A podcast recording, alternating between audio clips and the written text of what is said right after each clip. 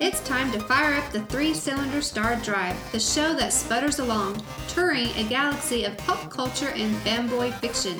And now, here are your hosts, Richard Coots and Roger Colby.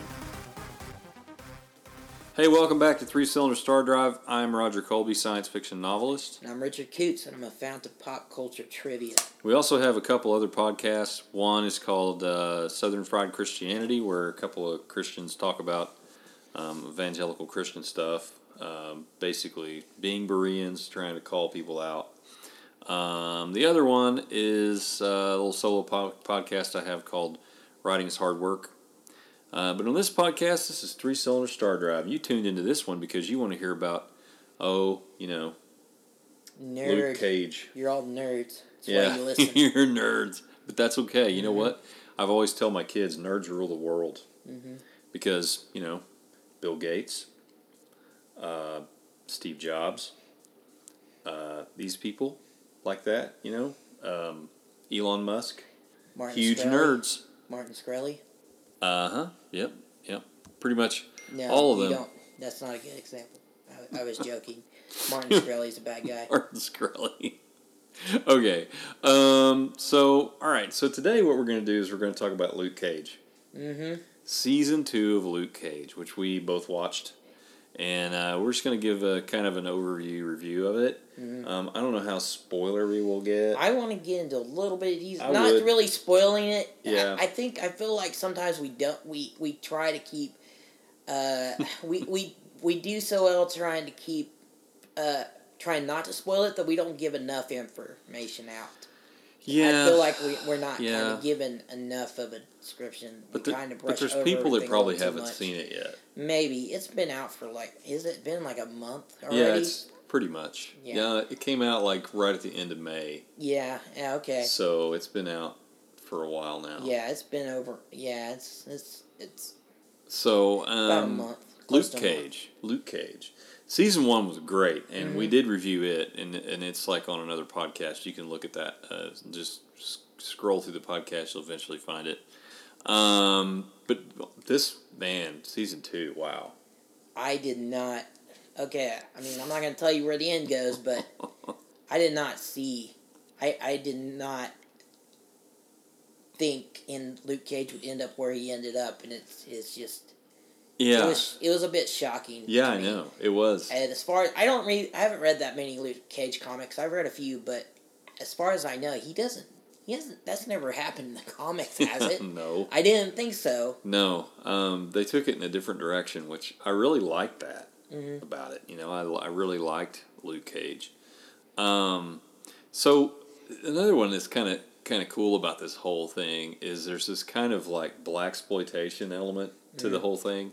Um, and if you're yeah, You darn right. if you're not familiar with black exploitation films, um, there was a, uh, a whole series of films that were made around the '70s, late '60s, '70s, on into almost Yeah, the '80s. Shaft, Superfly. Shaft, Superfly. I'm gonna get you, sucker. No, Yeah. that was a '90s, wasn't it? Yeah, but that was no, just like a parody. Wasn't that was it? '89. '89. Okay, but that and was like a uh, parody. actually, I watched that re- recently, Really? and yeah, it's a parody. But what's great about that is it kind of makes fun of the whole Mm-hmm. like black exploitation uh, film genre. yeah, But they, it's a legitimate genre. I mean, there's a lot of movies in this camp. they actually just like remade Superfly. So Yeah, that's yeah, in the did. theaters right now. it's pretty weird. um, mm, And they're making a, a new Shaft, but it's gonna be like, it's gonna be like the son of Richard Round. No, the grandson of Richard Roundtree Yeah. and the son of what of Samuel L. Jackson. That's kind of so cool. it's like yeah, it's like Yeah. a legacy film. Yeah, that's cool. But what's great about these uh, these films is that here's the history of the of the whole black exploitation.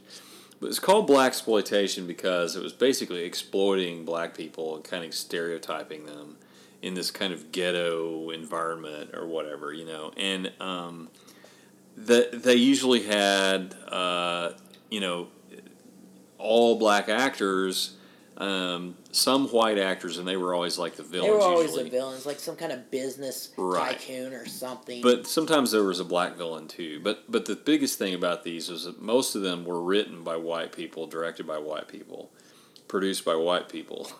Um, and so it was kind of a, a weird kind of thing. But what they do with Luke Cage is uh, it is completely not that at all. I mean, it's it's um, the African American community has its has its hand very mm. strongly on this, and But- it's just really but cool. it it they do kind of like that kind of a soul type music in it and like Which the- is cool. I love the music. It's The like, soundtrack's you know, I- great. it's kind of like that music you're like that kind of stuff. Disco. You hear it in all those. No, it's not really disco. well, it's it's It- kind it's of like like, a kinda- soul kind of like a slash. soul, some jazz. Yeah. I'm not sure how to describe it. Yeah. Well, actually, Well, here's what it what is. it's Let me tell you what it is. Give me a second. It's actually uh, called like soul music or whatever. It's like very uh, Motown kind of Mm-hmm. Yeah, you know, yeah, feel. yeah. But it, it's such such good music. I, I would love to just listen to the soundtrack. I mean, the soundtrack should be is fantastic. Um, but what I love about the about it more than that is it really sticks with the whole uh, Luke Cage feel from the first series, and we they because man they hit a, they hit a gold mine with this thing. I mean, because it's just really good. The story's good. Um, the the acting is great. Um, we don't get a lot of Luke Cage, you know, with bullets bouncing off of him, but it's a series, Right. so they're gonna go. It moves a little slow because it's a series. Yeah, that's what Pete. there's been like criticism from like Hollywood critics and stuff, which I I don't care about Hollywood critics. They're all like jaded, but they're like, oh, it's so it's so slow and interesting and boring. Well, it's the slowness that makes it good. It's developing a story. Your your characters are developing. You're giving them time to breathe and develop. So Yeah, that's true. Um, the other thing that I really liked about this is uh, the the villain, the um, the bush Bushmaster. bushmaster, the villain. He's this Jamaican guy who has powers similar to uh, uh, Luke Cage. Kind of, yeah. But the problem is, is that they're finite. They don't. They'll run out after a while, and um, that's his weakness. So um, Okay, so here's the deal about about the villain Bushmaster. I really thought I thought he came in strong and he kind of he left a good impression, but he kind of kind of fizzled out near the end of the season. It was just kind of weird because he kind of just I'm not gonna spoil anything how it happens or anything, but kind of just up and just kind of leaves and it just kind of it's announced that he just kind of up and left off screen. I don't know what that was about. I know they're probably they're saving him for the next season or whatever, but it was just kind of weird the way he exited because it was just like he he, he didn't even say that some guy just showed up and in uh, in the barber shop and was like, yeah, Bushmaster is like, you can have it or whatever. He's gone. I was like, that's kind of weird. He just kind of has some guy announce his exit. It's like it was kind of it was kind of odd. yeah, it was weird. It was kind of odd. It's It like was. why why but let's talk about okay, I'm gonna spoil this. The main villain is Mariah. yeah. Well, she was kind of the villain. she was in the, the, villain in the first one, yeah. She's Yeah. basically the villain, but she kind of she takes on the more villain role in this, and she's really And- the true villain. The And uh, and Richard and I were pretty disturbed by the relationship she yeah, has with uh, Shades. Shades. If you watch the first season, suddenly at the beginning of this season, he's like in a romantic relationship with her, and Yeah. it's like so gross. it's like, he's like, uh, on, he's like. Luckily, there was no sex scene between them, there wasn't. but there was still like some weird, like he was sitting on her lap, or he she was sitting on his lap, and they were like sticking tongues in each other's mouths, and it was gross. it's like you know, ugh. it's like grandson and granny. Yeah. I mean, In it's fact, there was like really- there was like some. Yeah, there was like they were at a restaurant at the beginning uh, uh, in the first episode, and some waiter's like, "And what will your what will your uh, mother be having?" Or he said, "Grandmother." Oh, grandma. And- yeah, grandma be having, and he and he like, he's like, and she's and she's like. People don't need to understand what we have, or something like that. And later, you see him like go into the back kitchen and like beat the waiter to death. And, well, he doesn't beat him to death; he beats him pretty good, and then he leaves and has his lackey just shoot him. but there there are some uh, there are some really great moments in this in this series. Oh, by the way, that noise you're hearing in the background, if you can, it's uh, my son mowing the lawn. So yeah, we're we don't have studio. Yeah, we stuff. don't have a studio. Uh, we just record where we can, man. Uh, so anyway, uh, Luke Cage. So Luke Cage, Um, I thought that the character was a lot better developed this time because we didn't have that whole origin story, and I mean, we didn't really have an origin story in the 1st one, but it was kind of like how he slowly becomes this hero of Harlem, and um, and you know they're marketing on him and stuff. His buddies like marketing his stuff and everything. You know, like Yeah, T-shirts This kid from uh, from this kid from uh, from Harlem. From Harlem, From yeah. from it's like from his neighborhood. Yeah. He's like he's like an attendee of like like his barber shop, and uh, so but he like takes footage from all the stuff time and stuff. But the kid's like not really even his fan. He's like just using him to make money. He's like he gets beat up at one point, and the kid's like, "Hey man, this is just what the people want." Sorry, Luke. There was also some stuff in this that was almost Watchmen esque in that it was like, you know, what if there really was a superhero living Right. in town? What would happen? You know, because That's been a main. That's been a main. Sorry, go ahead. it's like because uh, it, basically, uh, you know, he gets taken advantage of, and you know, and there's there's people that just want to be with him for the money that they can make off of him and stuff like that, and that's really what would happen if you had a superhero living in your town. Yeah, they had some. They had some coach. I don't remember his name, but he's a like a real life co- football coach, like in real life, and he was in there, and they were having a whole thing where he's like tossing giant semi t- tires and stuff like that, and trying to get him to sign a deal with Nike. and, Yeah. Uh, but Well, he does get a Nike deal, but then they, they it falls through because something happens. Oh yeah, that's right. That's right. That's. I don't right. want to spoil But it, what- but But okay, yeah, there's that. Um, but yeah, saying, but getting back to what you start off saying, uh, that's kind of been kind of a, a theme throughout yeah, throughout the Marvel's Netflix series is like these are like street level heroes. This is what it would be like if these there were heroes Yeah, in like- real life. Jessica, Jessica Jones is drinking, and Yes, she's you know, drinking and all that stuff, and, and Daredevil, he's he's like getting the crap beat out of him. Uh, he's not just like he hits. And there's like you see in the very first season, there's that hallway famous hallways fight, and there's a part where he's just like, right? He's, like, all out of breath hyperventilate. Yeah, he's like all out of breath and stuff. It's like that's not very super heroic of you. You're not supposed to be out of breath, So, so also another thing in this is that um, good old good old Iron Fist shows up and Yeah, totally redeems himself. Yes, he was so much better. I don't understand.